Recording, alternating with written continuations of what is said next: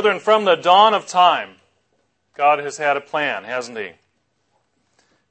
We've heard about that plan on this day, the day of Pentecost. The plan of salvation to bring all human beings into His family. And we've also heard that the remarkable thing about that plan, which we learn on this day, is that He is allowing us as first fruits to have a part in bringing about the plan for the rest of mankind. It's really quite a remarkable thing about God's nature, about His character. When He has a big project, He doesn't do it alone, does He? He involves His created beings in it so they can have a part of its success. And they learn and grow in the process. That's us. God works through human beings. As we talk about God's plan for mankind and what it means on this day of Pentecost, as revealed through the holy days, of course, I'd like to ask you the question Is God working through you? Is God working through you? Put your name in there.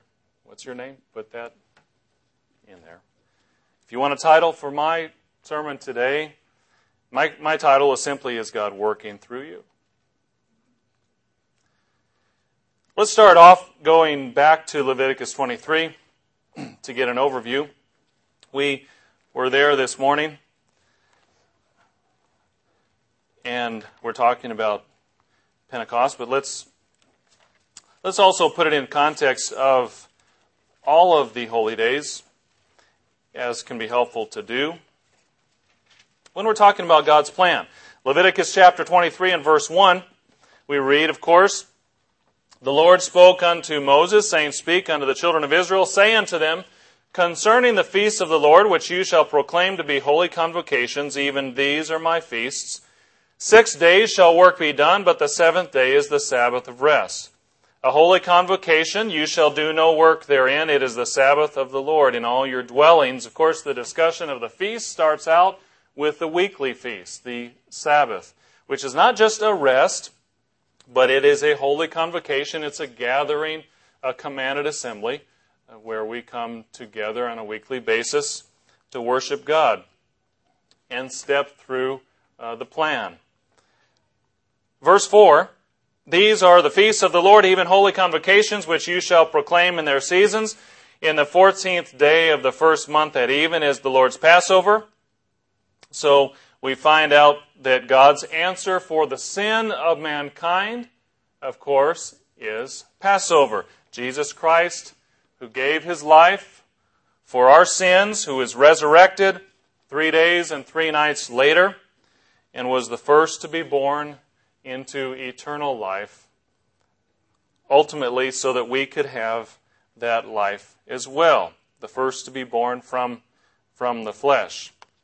Verse 6 And on the fifteenth day of the same month, and the, is the feast of unleavened bread unto the Lord. Seven days you must eat unleavened bread. In the first day you shall have a holy convocation. You shall do no servile work therein, of course. So now the feast of unleavened bread, which we already observed.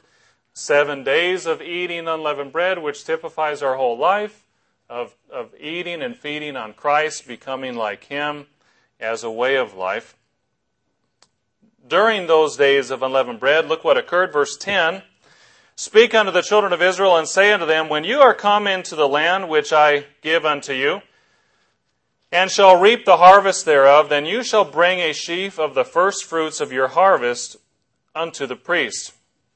When you're in that beautiful land, he said, that I'm going to give you, when I'm blessing your crops, I want you to remember me. I want you to remember where your blessings came from and I want you to dedicate the very first first fruits to me.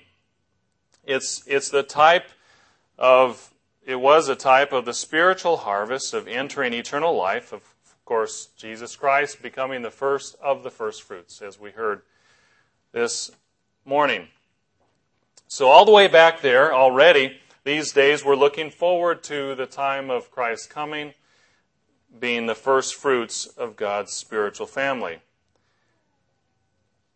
Of course, then we read about the wave sheaf, verse 11. He shall wave the sheaf before the Lord of the firstfruits to be accepted for you. On the morrow after the Sabbath, the priest shall wave it. Let's read a little bit and think a little bit about the wave sheaf here briefly, uh, even though that would have taken place some weeks ago. Sometimes the question comes up from which Sabbath is he talking about? It says the wave sheaf uh, shall be waved on the morrow after the Sabbath. This is a question that comes up uh, from time to time, especially on a year like this year, when the, the first day of unleavened bread is on a Sunday, and then the last day of unleavened bread is the following Sabbath. So the question becomes which Sabbath do you count from to, be, to come to the, the day when the, the sheaf was waved? Do you start from the Sabbath before the first day of unleavened bread? Or do you start from the Sabbath, which is the last day of unleavened bread? Le- Leviticus 23 is not specific. So we have to look elsewhere to find out. Now, it's significant because from which place you count, then that affects where Pentecost falls, of course, which is what we're observing today. Let's read in verse 11 again, and it says, He shall wave the sheaf before the Lord to be accepted for you. On the morrow after the Sabbath, the priest shall wave it, and you shall offer that day, when you wave the sheaf, a he lamb without blemish of the first year for a burnt offering unto the Lord. The meat offering thereof shall be two tenth deals of fine flour mingled with oil, an offering made by fire. Uh, verse 14, and notice this is a key. And you shall eat neither bread nor parched corn nor green ears, in other words, the new produce of the land, until the selfsame day that you have brought an offering unto your God. It shall be a statute forever. Let's go over to Joshua chapter 5, because when this question comes up, there is another passage which sheds some light on it.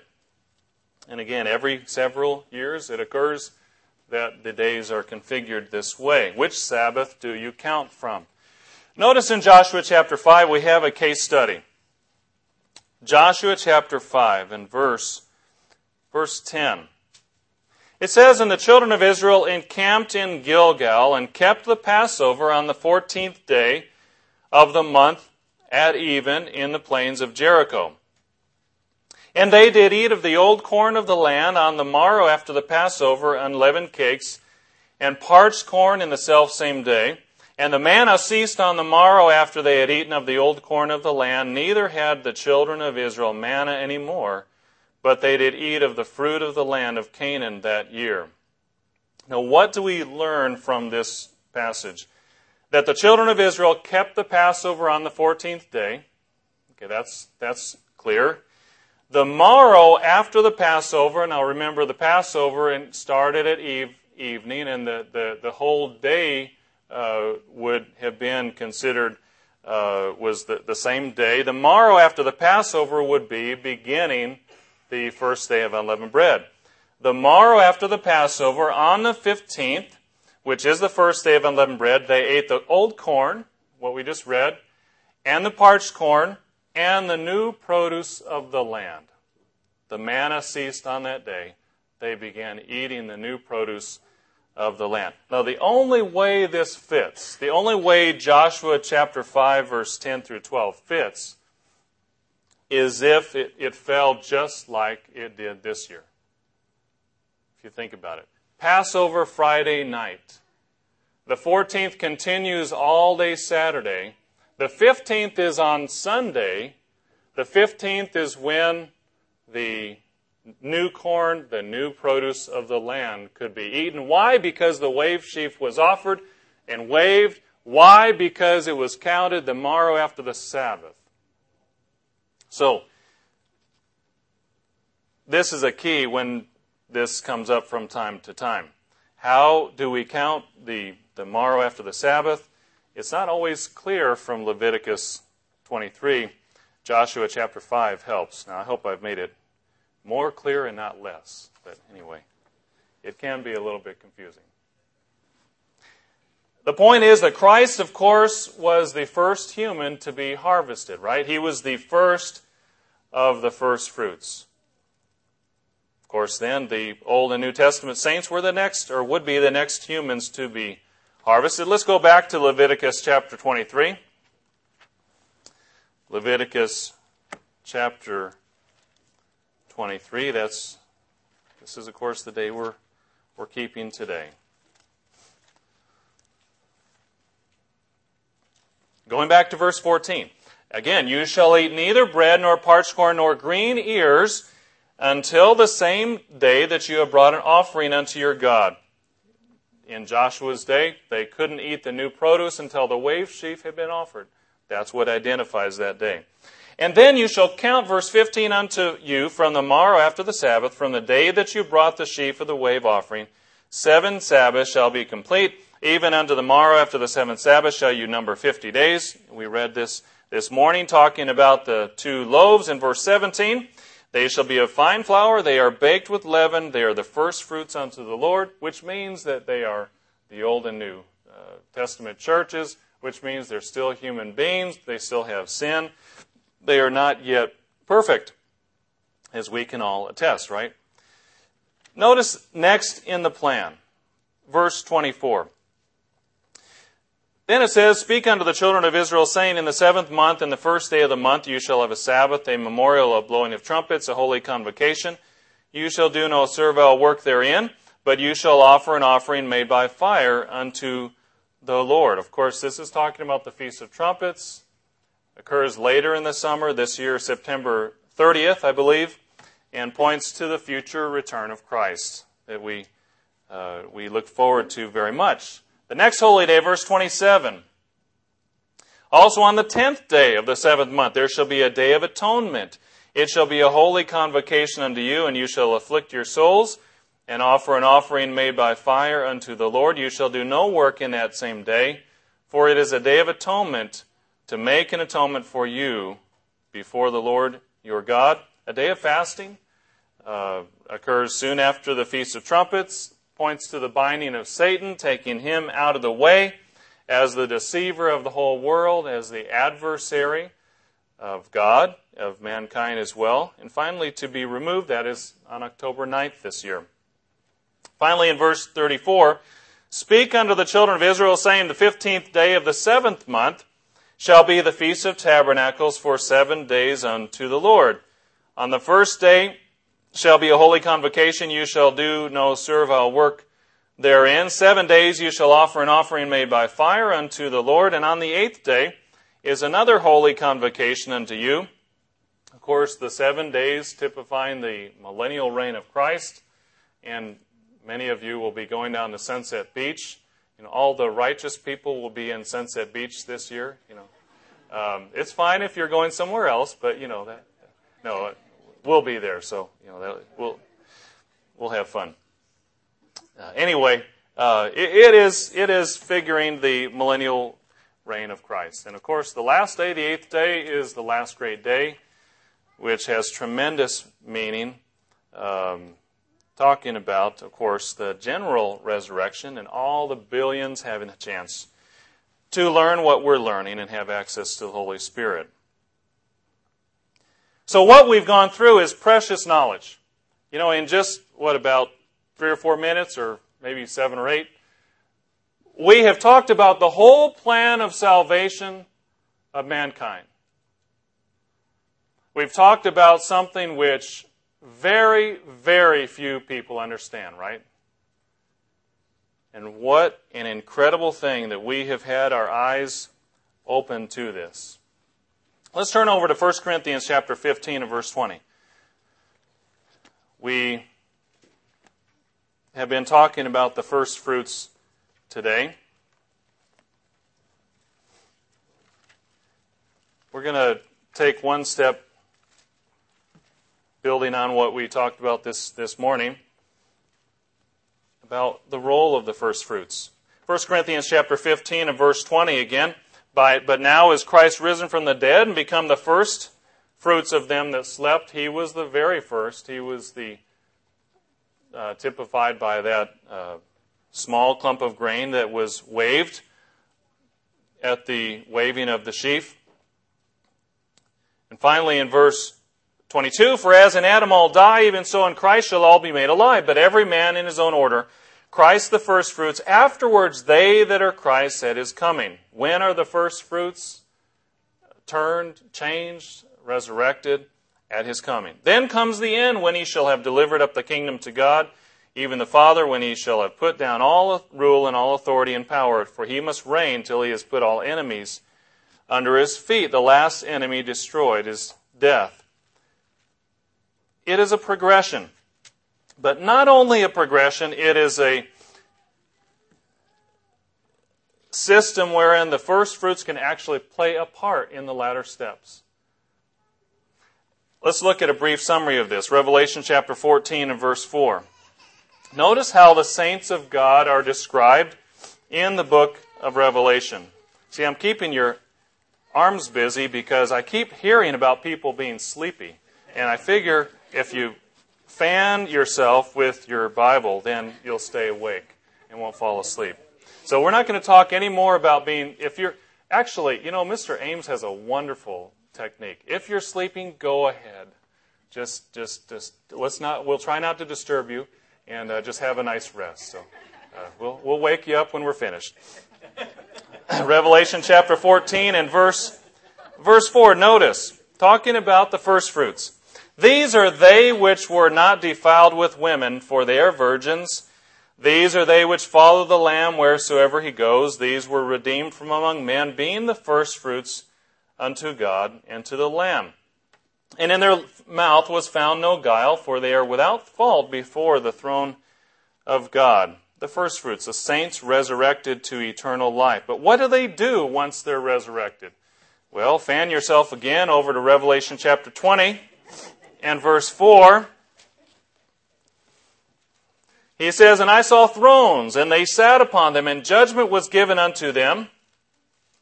And I saw the souls of them that were beheaded for the witness of Jesus and for the word of God, and which had not worshipped the beast, neither his image, neither had received his mark upon their foreheads or in their hands, and they lived and reigned with Christ for a thousand years. They sit on thrones. They are with God in His kingdom. Some were martyred. This is obviously talking about the same group. The resurrected saints. The first fruits. They live and reign with Christ a thousand years. What is their function? Verse 6. Blessed and holy is he that has part in the first resurrection. On such the second death has no power, but they shall be priests of God and of Christ, and shall reign with him a thousand years. They serve as priests, the priesthood at that time. Now, where do they serve? Well, we're going to slow down here in a minute, but Revelation chapter 5 and verse 9 says, They sung a new song, Revelation 5 and verse 9. You are worthy to take the, the book and to open the seals thereof. For you were slain and have redeemed us to God by your blood out of every kindred and tongue and people and nation, and have made us unto our God kings and priests, and we shall reign on the earth. Again, a tremendous body of knowledge that we have just summarized, right? In, in a few minutes about the destiny of the first fruits, about why the church is called at all today to get out the message and to prepare to reign with Christ, to prepare to be with him in his kingdom and to spread this message to the whole world. they will reign with him on the earth. There will be people, perhaps millions or tens of millions of people who will live through, we know, the, the tribulation, the day of the Lord, and will then be living on into the millennium. The question is, who is going to govern them? Who's going to take care of them? Who's going to judge between them? Who's going to teach them? Is God going to leave them without a shepherd? Are all those people who survive this horrible cataclysm, are, are they all going to just wander around not knowing what to do like some of these sci-fi movies that we see, you know, after the end of the world? Or is someone going to help them and teach them? We know the answer. That's what the first fruits are for.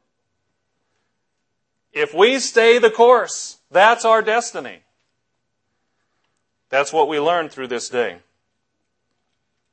Well, brethren, let's take a step back and think for a moment. How important will it be that people in the millennium, when we are there, when we are teaching them and ruling and governing over cities, perhaps, how important will it be that our people see God working through His government? Will they see the stamp of God on the officials, on the governors, on the mayors, on the kings, on the priests? When you or I am in a leadership role, will they see God through us? Well, they'll have to. They better, otherwise we won't be there, right? Will they see God working through us? Well, how will they see God working through us? How do they see that God is backing us up at that time? Will it be primarily through miracles? You know, we might say sometimes as human beings, if only God would show me a miracle, then I would believe, then I would understand, then I would have faith.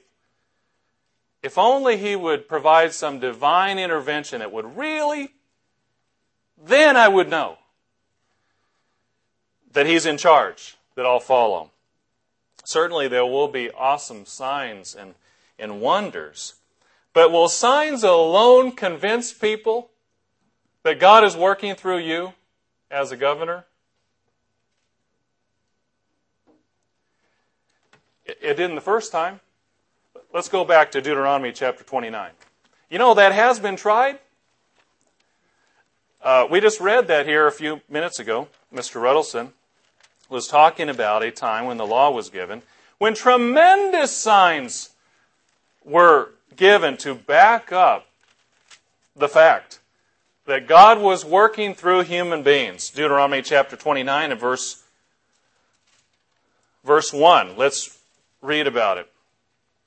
These are the words of the covenant which the Lord commanded Moses to make with the children of Israel in the land of Moab, beside the covenant which he made with them in Horeb. And Moses called unto all Israel and said unto them, You have seen all that the Lord did before your eyes in the land of Egypt, unto Pharaoh, and unto all his servants, and to all his land, the great temptations which your eyes have seen, the signs and the great miracles Yet the Lord has not given you a heart to perceive, and eyes to see, and ears to hear unto this day. What was missing?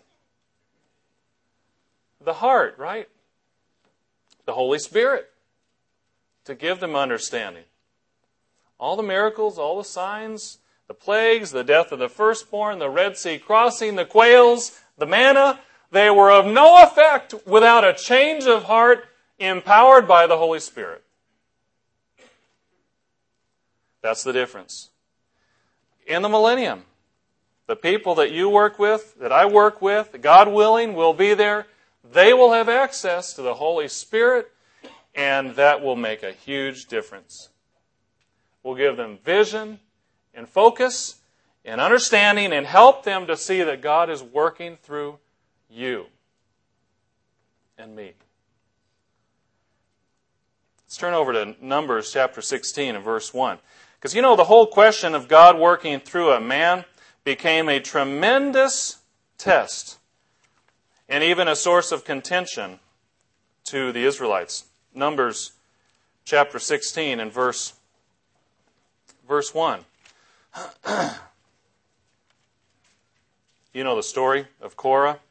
It says, chapter 16, verse 1 Now Korah, the son of Izhar, the son of Kohath, the son of Levi, and Dathan and Abiram, the sons of Eliab. I won't try to do the imitation that Mr. Ames does, you know, Dathan. There is no imitating his imitation. Um, and the sons of Pelet, the sons of Reuben, took men, and they rose up before Moses with certain of the children of Israel, 250 princes of the assembly, famous in the congregation, men of renown, and they gathered themselves together against Moses and against Aaron. He said unto them, You take too much upon you, seeing all the congregation are holy, every one of them, and the Lord is among them. Why then do you lift up yourselves above the congregation of the Lord? You know, in a sense, Korah was right that the whole congregation was holy in the fact that God was with them. And he had designed and desired for them to be a holy nation. He said that. He told them that when the law was given, as we read. What he couldn't see and what they couldn't see was that God had called Moses to a special role, and God was working through this man to perform it. He didn't have God's Spirit, Korah. He couldn't see beyond the carnal nature, beyond the human nature, beyond the natural.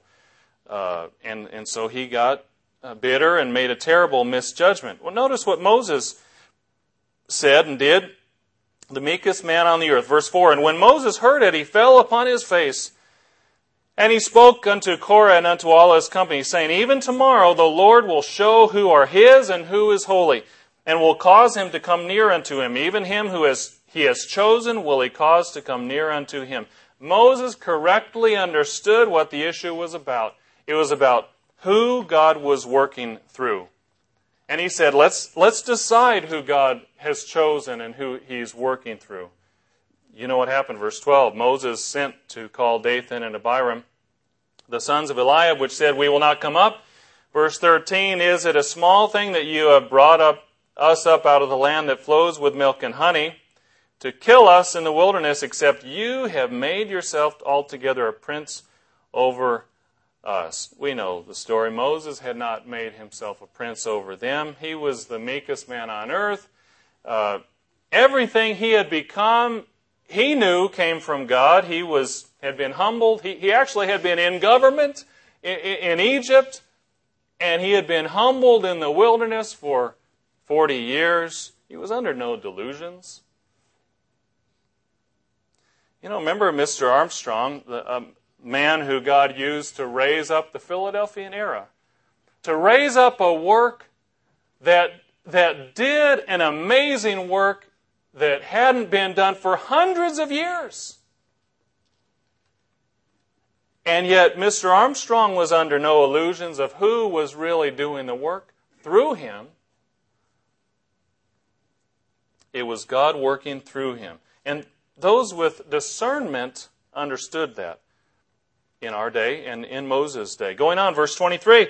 And the Lord spoke unto Moses, saying, Speak unto the congregation, saying, Get you up from about the tabernacle of Korah and Dathan and Abiram. Verse 28. And Moses said, Hereby you shall know that the Lord has sent me, is working through me to do all these works, for I have not done them of my own mind. Verse 29. If these men die the common death of all men, or they are visited after the visitation of all men, then the Lord has not sent me. That was the whole issue. But if the Lord make a new thing, and the earth open her mouth and swallow them up with all that appertain unto them, and they go down quick into the pit, then you shall understand that these men have provoked the Lord. And it came to pass, as he had made an end of speaking all these words, that the ground clave asunder that was under them. Now, there's no way that Moses could have done this by himself, right? No way. And yet we know the what the next day the congregation blamed Moses for this happening. God was showing in a miraculous way that he was working through a man. Brethren, how important is it that we see that God works through humans? God took it pretty seriously at that time. It was a pretty important issue. And what a wonderful thing it will be that people in our cities in the millennium won't be like that. By and large, won't be like Korah because they'll have the heart to understand. They'll have access to the Holy Spirit, which will give them discernment. Brethren, in the world tomorrow, or tomorrow's world, whichever way we want to say it, the people in your city, what will they see in you? Will they see courage and consistency and integrity? Will they see honesty and peace and compassion? Will they see selflessness and patience? Will they see leaders that they can trust? What will they see in you? You know, if they see leaders they can trust, it might take them a while to get used to it. People in our age are, are, are not used to that. One collection of surveys by an author reveals that most people don't have a very high opinion of those that are in leadership positions over them. These are the findings of, of uh, from a book, The Power of Followership by Robert Kelley. He says two out of five bosses, th- this is the responses from followers, from those who are uh, in, in subordinate positions under so called leaders. Two, they say, two out of five bosses have questionable abilities to lead. Only one in seven leaders is someone that followers see as a potential role model to emulate. Sad state of leadership in our country, don't you think? To say that? Less than half of the leaders are able to instill trust in subordinates. That's what surveys of followers uh, say. And nearly 40% have ego problems, are threatened by talented subordinates, have a need to act superior, do not share the limelight. This is what people see today. But, brethren, what an opportunity that we will have as first fruits. That's what this day is all about to do it right, to do it differently, to show them a very different way. They will see the first fruits. They will see saints born into the family of God. They will see saints who have been tried and tested, who have been baked in the oven. Remember back in Leviticus 23, it was to be baked, the two loaves. Who have had their pride and their ego ground up. The grain was to be ground and made into the loaves, who will be complete, mature God beings, who will have God working through them a hundred percent. What a relief it will be for those people. Just project yourself into the future. What a relief it will be for us that they have the Holy Spirit. Can you imagine in your city having five or six million people like the Israelites? Would you want to be in that city?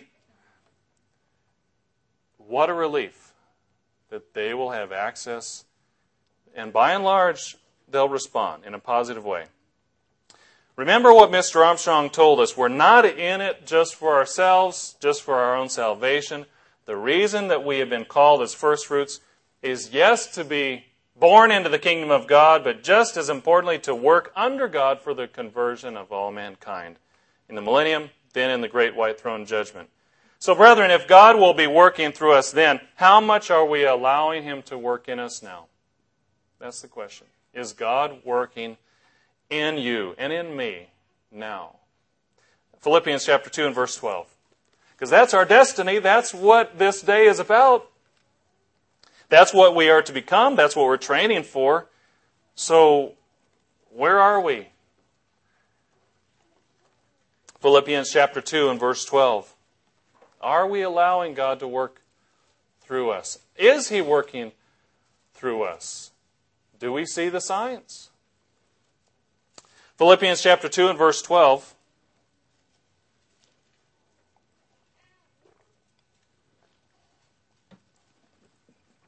He says, Wherefore, my beloved, as you have always obeyed, not as in my presence only, but now much more in my absence, work out your own salvation with fear and trembling. For it is God that works in you both to will and to do of his good pleasure. We have to work out our own salvation. But who is it that really does the work in us? Who empowers us to overcome? Who steels us against hardship? Who softens us to forgive and to repent and to overlook offenses? Who fills us with selfless, outflowing concern? of course, it's God through His Holy Spirit. But we have to be willing. We have to let Him do it, right? We have to be willing participants. And the more we let God work in us and through us, the more confidence we have and the more faith we have. Notice in 1 John 3 and verse 18.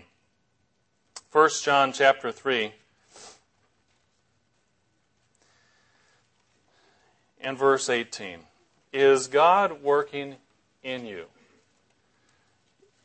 Is God working through you? Can you see it? Can you sense it? Those of us who have been baptized and received His Spirit, those of us who haven't yet been baptized, but God is still working through us and bringing us to that point. Can you see God's presence in your life? 1 John 3, verse 18 My little children, let us not love in word, neither in tongue but in deed and in truth. And hereby we know that we are of the truth. We, we can know. We don't have to be left guessing. And shall assure our hearts before Him, for if our heart condemn us, God is greater than our heart and knows all things.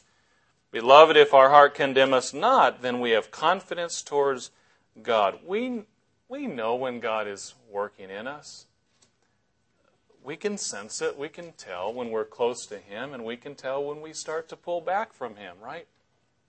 When we're distant from Him, when we're not quite right, and we need to get closer to Him. When we're not really putting Him first in our lives. We know that.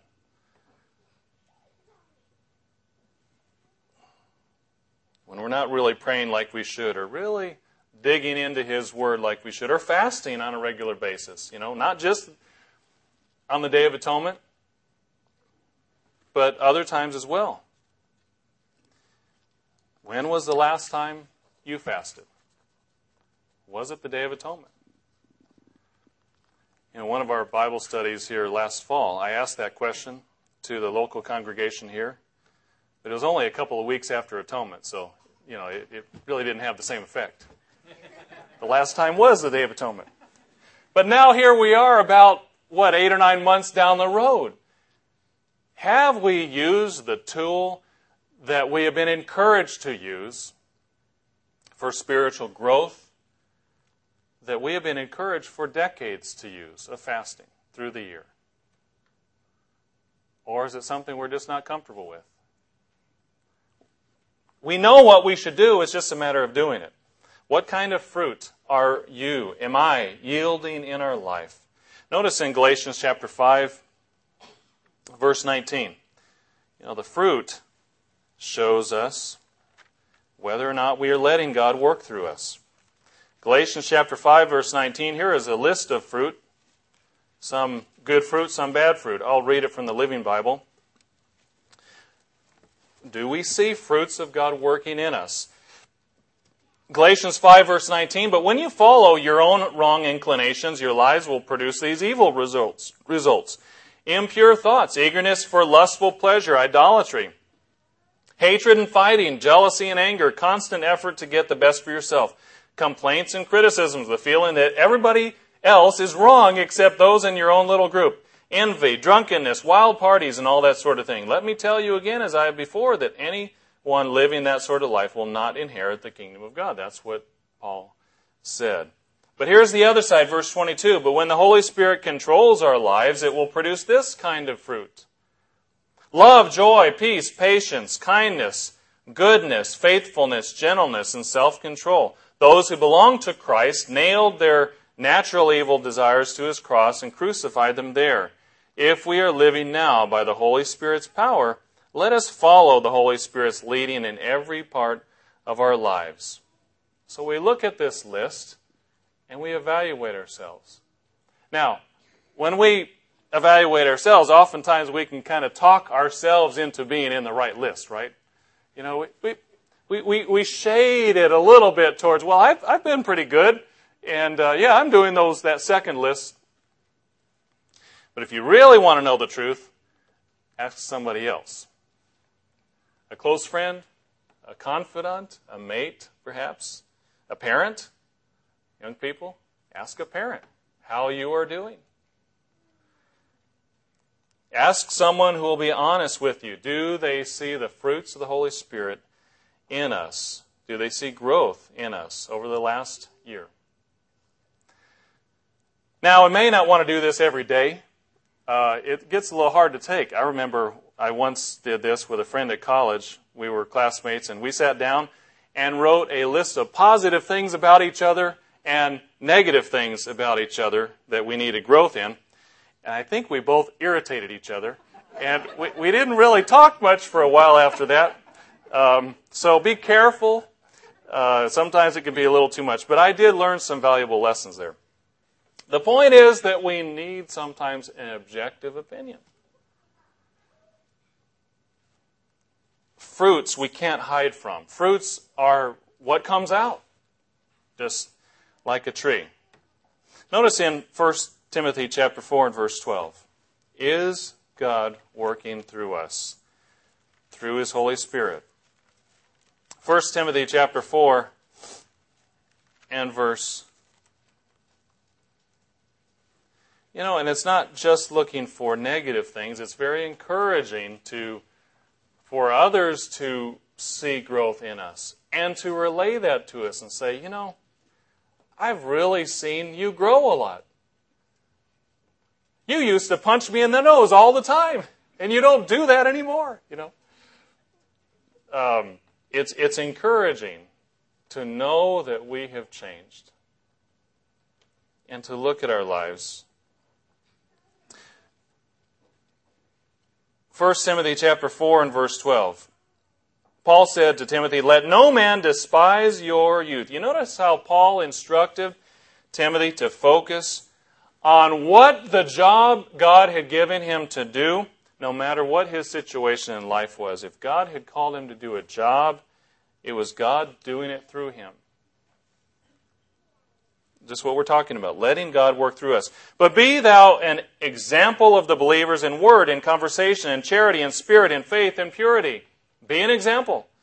Till I come, give attendance to reading, to exhortation, to doctrine. Neglect not the gift that is in you, which was given you by prophecy with the laying on of the hands of the presbytery.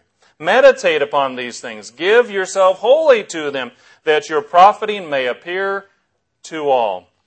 It's encouraging to us to see other people grow. And it's encouraging to see that in ourselves.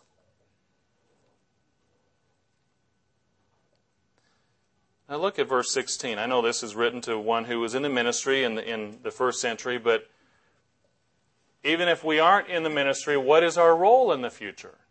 To, to really perform that function, to be kings and priests. Why are we here? Verse 16. Notice what he said.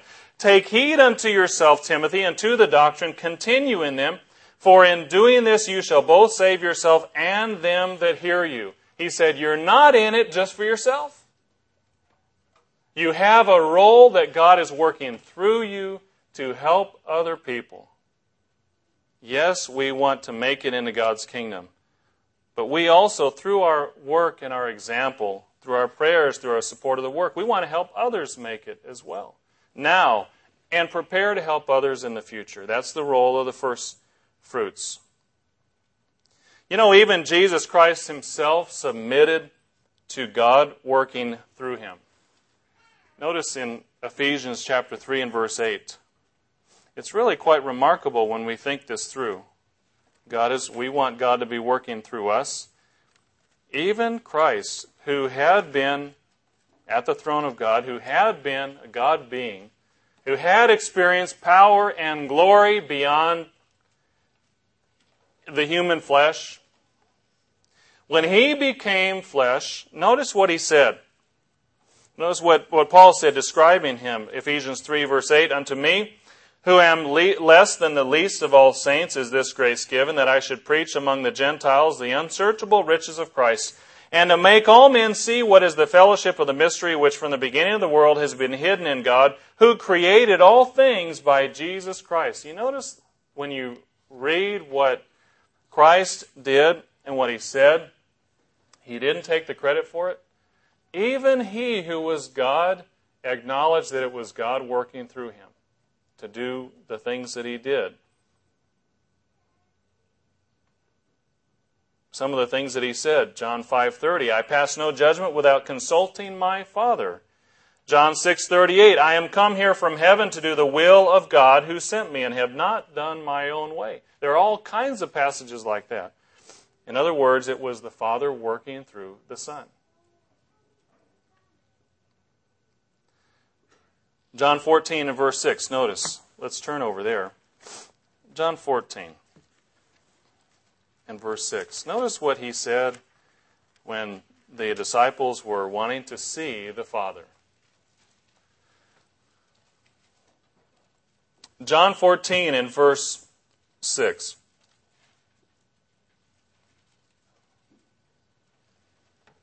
He said, I am the way, yes, and the truth and the life. No one can get to the Father except by means of me.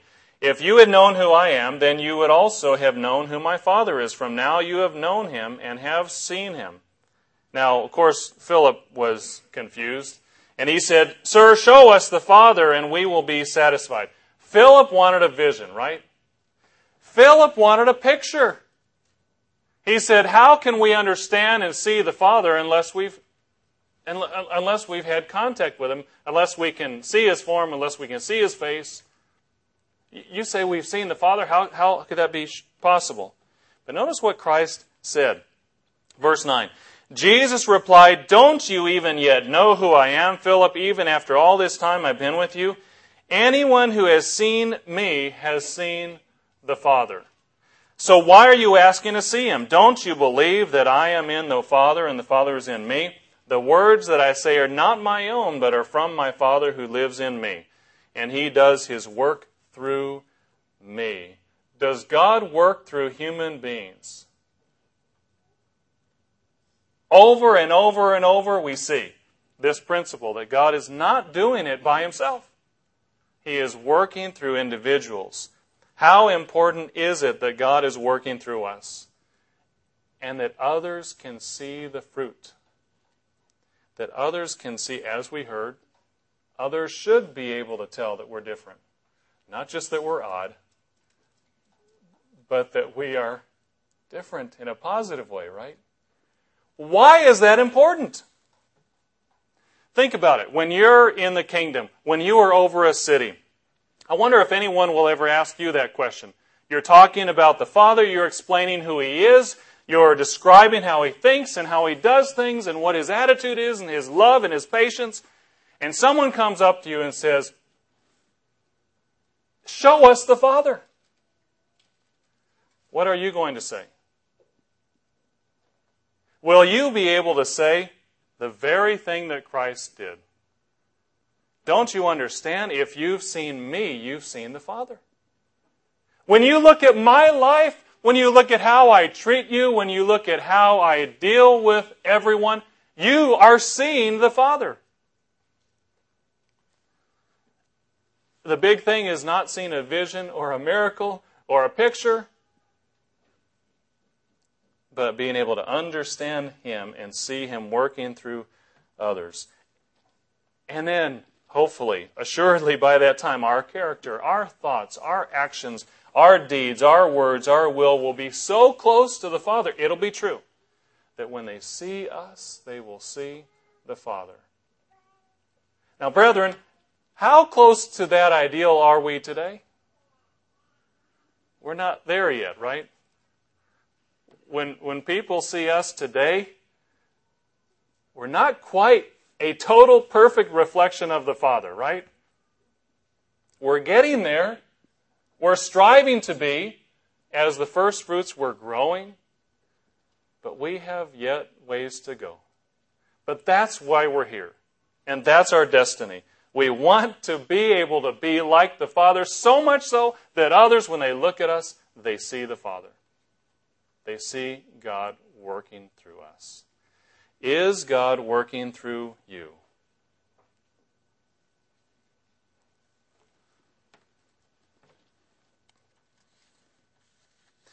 You know, some, when God boomed down from Mount Sinai, as we heard this in the sermonette, the people couldn't endure it. They wanted God to talk to them directly. Then later, when Christ came in the flesh, they despised him. He was too familiar. He was too human, so they rejected him too. Notice in 1 Peter chapter 2 and verse 1. They couldn't see God in Christ. So they rejected him. 1 Peter chapter 2 and verse 1. And yet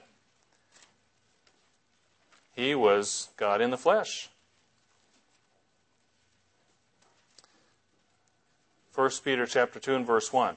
He says, Wherefore laying, wherefore laying aside all malice and all guile and hypocrisy and envy and all evil speaking, as newborn babes desire the sincere milk of the word, that you may grow thereby. If so be that you have tasted that the Lord is gracious, to whom coming as unto a living stone, eh, disallowed indeed of men, but chosen of God and precious. Of course, carnal human beings could not see God in, in Christ. They didn't understand him. They didn't they rejected him. But verse 5, you also as living stones are built up a spiritual house, a holy priesthood, to offer up spiritual sacrifices acceptable to God by Jesus Christ. Since Jesus Christ was a reflection of the Father, a perfect carbon copy, we might say, in attitude, in character, if we are growing to be like Him, we have that opportunity to become, come to the point where we are a perfect reflection and perfect carbon copy of the Father. Where are we in that? Verse 6 Therefore also it has been contained in the Scripture Behold, I lay in Zion a chief cornerstone, elect precious, and he that believes on him shall not be confounded. Unto you, therefore, which believe, he is precious. But unto them which are disobedient, the stone which the builders disallowed, the same is made the head of the corner, and a stone of stumbling, and a rock of offense, even to them that stumble at the word, being disobedient. Whereunto also they were appointed, but you are a chosen generation, a royal priesthood, a holy nation, a peculiar people, that you should show forth the praises of him who has called you out of darkness into his marvelous light. So why are we called as the firstfruits? Not just for our own salvation, not just so we can escape the tribulation, but so that we can become a reflection of God Himself. That we can be the holy nation, the peculiar nation, the royal priesthood, to show forth the praises of Him who has called us out of this world. What a tremendous opportunity we have to become like God and to be a representative that other people will be able to see of God. Now, if we can see that God is working through us, if we can see that God is working in our lives, and we believe that, we have faith in that. If we are being prepared to be kings and priests, if we believe that God is working through us to be leaders and kings in tomorrow's world, and we believe that God is preparing us and we are a part of the body of Christ. Could it be that God is working in those around us too? You know, sometimes it's easy for us to see how He's working in us, but we're not quite so sure about those other people, you know. We look around and we think, well, yeah, I'm not quite sure. Or how about those who are over us? Yeah, I can see God working in me, but when it comes to someone else, yeah, I don't know. I know his faults. I've seen him make mistakes. I know how human he is. Isn't it true? We give great allowance to ourselves that God is working in us and through us but somehow we're tougher on other people. And yet, if we apply the principle to ourselves, if we know, if we have faith, yes, I understand that God is working in me, and I've seen the fruits. Do we not apply the same principle to others, including those over us, even if they're human? You know, it's interesting that none of us were called in a vacuum.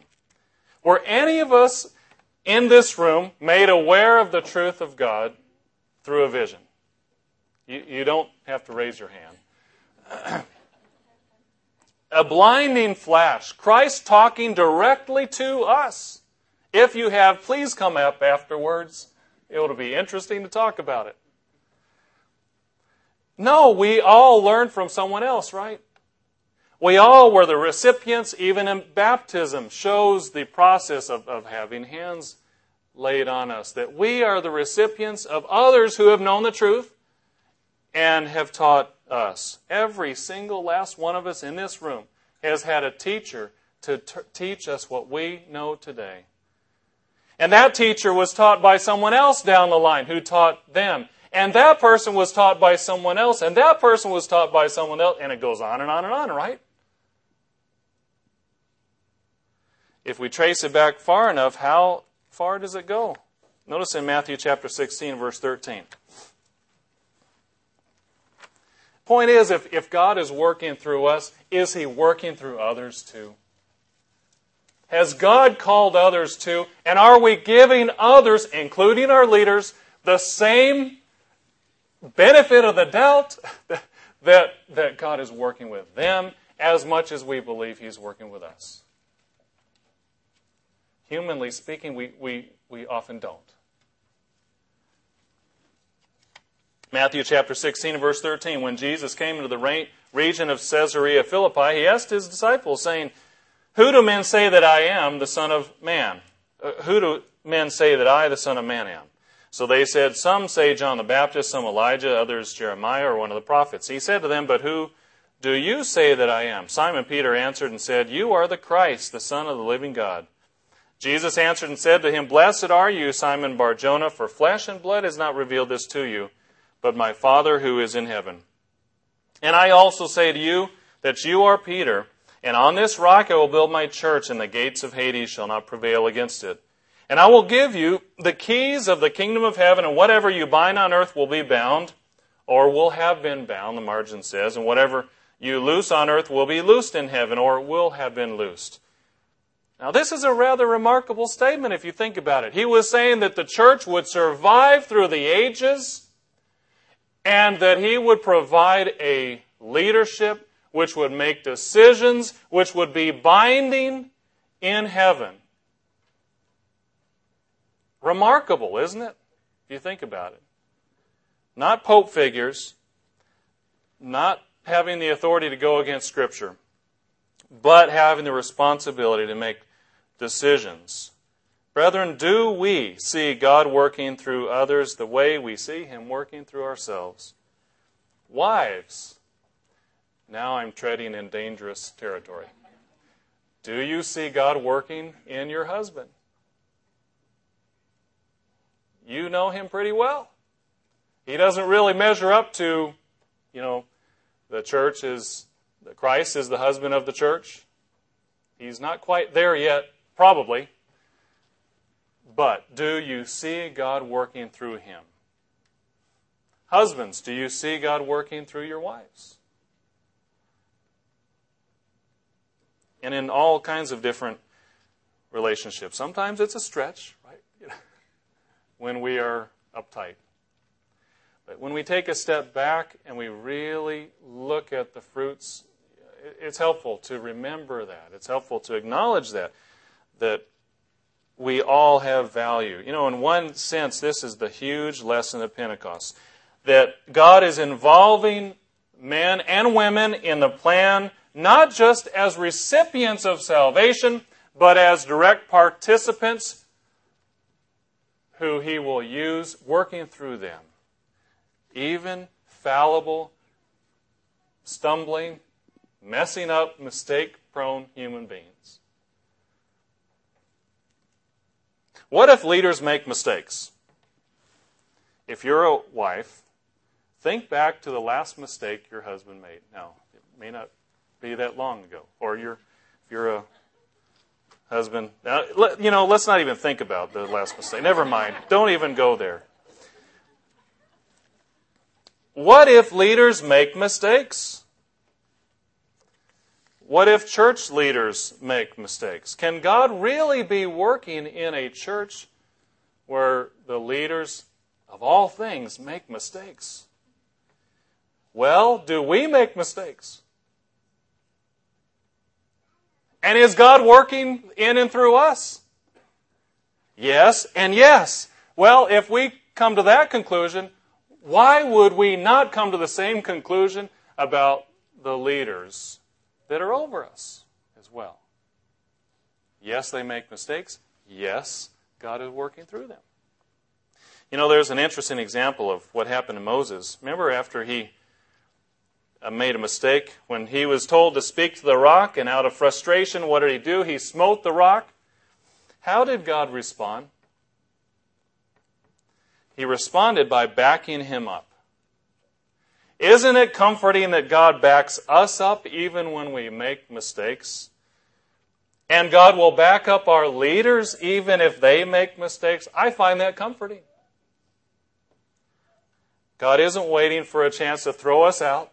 You know, He's not waiting for a chance to cut us loose, adrift in the universe, to knock us down, do away with us. He will deal with our mistakes. Perhaps privately, like He did with Moses. He did have to pay for his mistake, and he paid dearly. He was not allowed to, to cross into the land, right? But God deals with us and our leaders, thankfully, according to mercy and patience and kindness. And in the meantime, He works through us in the same way. It's interesting to note, thinking back, you know, in a time even when the church was wrong on the keeping and timing of the day of Pentecost. Uh, for some time, the church was keeping the day of Pentecost on Monday based on a wrong understanding of the, of the timing of the counting. And eventually God corrected it. But in the meantime, what did he do? Through all those years when the church was keeping Pentecost on the wrong day, according to Scripture, on, on Monday, what did he do? All those years, he blessed the work, right? He guided the work. He gave the church healings. He gave the church growth. In fact, oftentimes we talk about those years as some of the golden years of the church. God backed up his leaders and blessed the work and did correct the mistake. God hasn't called us to be Pollyannas, yet he has called us to have confidence that he is working through our leaders just as we have confidence that He is working in us. You know, I think that's a powerful lesson for all of us.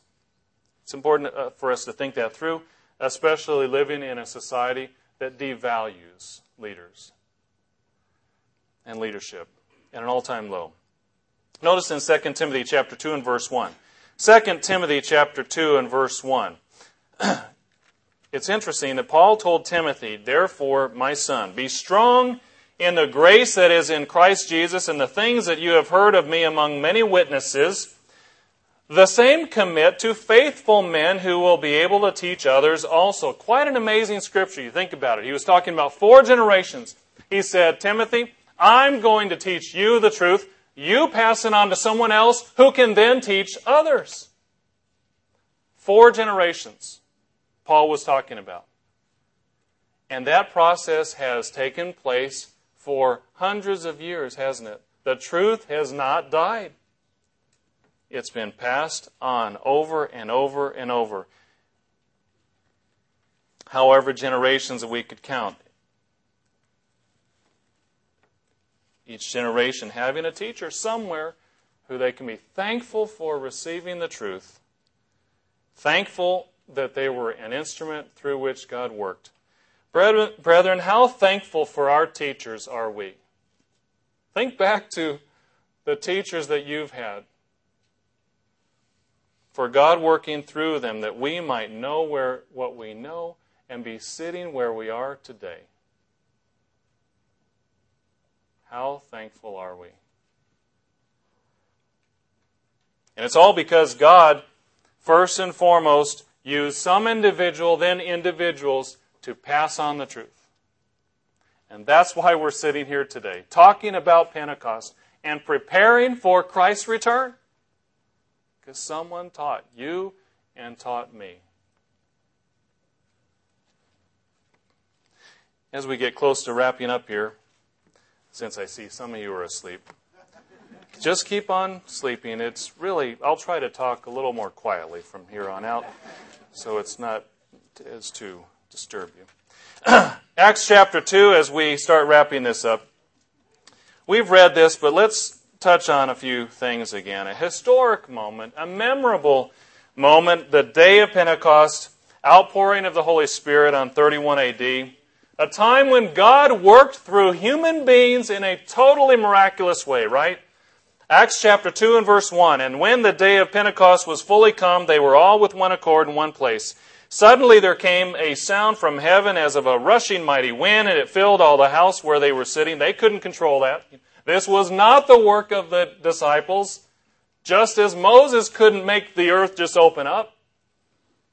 God was doing something. And there appeared unto them cloven tongues like as of fire, and it sat upon each of them. And they were all filled with the Holy Spirit, and began to speak with other tongues as the Spirit gave them utterance. God using men in an awesome, powerful way, beyond comprehension, really.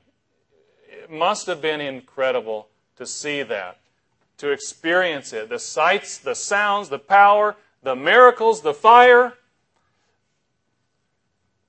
God working in unmistakably through human, mortal, fallible men who had just a few weeks before fled and betrayed, at least fleeing away from Jesus Christ in his worst hour of trial. And God was working through these men. Verse 5 and there were dwelling at Jerusalem devout Jews, devout men out of every nation under heaven. When this was noised abroad, the multitude came together and were confounded because that every man heard them speak in his own language. They were trying to make sense of it. They couldn't figure it out. And they were all amazed and marveled, saying one to another, Behold, are not all these which speak Galileans? Surely God couldn't be working through these men. It doesn't make any sense. And how do we hear every man in our own tongue wherein we were born? Parthians, Mede, Elamites, etc., dwellers in Mesopotamia and other places. And they were all amazed, verse 12, and some were in doubt, saying one to another, What means this? Others mocking said, The men are drunk. And of course, that wasn't the explanation either. Verse 14, But Peter, standing up with the eleven, lifted up his voice, said unto them, You men of Judea, and all you that dwell in Jerusalem, be this known unto you, and hearken to my words. These are not drunken as you suppose, seeing as it but the third hour of the day. But this is what which was spoken by the prophet Joel. It shall come to pass in the last days, says God, I will pour out my spirit upon all flesh, and your sons and your daughters shall prophesy, and your young men shall see visions, and your old men shall dream dreams, and on my servants and on my handmaidens I will pour out in those days my spirit, and they shall prophesy. I will use men and women powerfully. I will work through individuals, human beings. It was prophesied. And this day, he said, it's coming to pass. You are witnessing something special. What have we been talking about through this whole discussion? God works through human beings. God uses people to do his work. You know, he could have thundered down from heaven. He could have just spoken out of the clouds like he did at Sinai. It didn't really work at Mount Sinai. They didn't listen any better, right? So instead, he used human instruments he had chosen and would form the basis and foundation of the church. And now notice verse 22. Peter explained, You men of Israel, hear these words Jesus of Nazareth, a man approved of God among you by miracles and wonders and signs which God did by him in the midst of you, as you yourselves also know. Peter was explaining how God had been working through Jesus. That was the very point that he was making. But you didn't listen. Verse 23 Him being delivered by the determinate counsel and foreknowledge of God, you have taken and by wicked hands have crucified and slain, whom God has raised up, having loosed the pains of death, because it was not possible that he should be held of it. Verse 36. Therefore, let all the house of Israel know assuredly that God has made that same Jesus, whom you have crucified, both Lord and Christ. Now, what happened at this point? You know, at first, there were mockers. At first, there were some who thought they were drunk. They had been drinking. Can you imagine? from that contrast to suddenly saying, Wow, you are speaking the words of God. And then it says they were pricked in their hearts, verse 37. Now, when they heard this, they were pricked in their heart and said unto Peter and to the rest of the apostles, Men and brethren, what shall we do? God is speaking through you. Brethren, when we first learned about the truth, when we first began to be taught to understand, what was the response that you had when a human being was explaining to you the truth and you understood it for the first time. Was it not the same remarkable thing? Wow, these are the words of God. Inspired to change my life, to repent, to go the other way. Verse 38 Then Peter said unto them, Repent be baptized, every one of you, in the name of Jesus Christ for the remission of sins, and you shall receive the gift of the Holy Spirit. For the promise is unto you and to your children and to all that are afar off, even as many as the Lord our God shall call. The New Testament church began, and God has been adding to his church ever since. Why are we here? Why are we here? To let God work through us. Is God working through you, brethren? Can we see that? It's not just for our salvation. It's for the work of bringing many more millions and billions of sons to glory. But it all starts here. God working through us, us seeing that God is working through each other, and that God is working through those that God has given to us to teach us. Let's let God work with us and through us today as first fruits in his kingdom to his kingdom. Let's let, let this day be one step forward in preparing us for the awesome role he has in the millennium and beyond.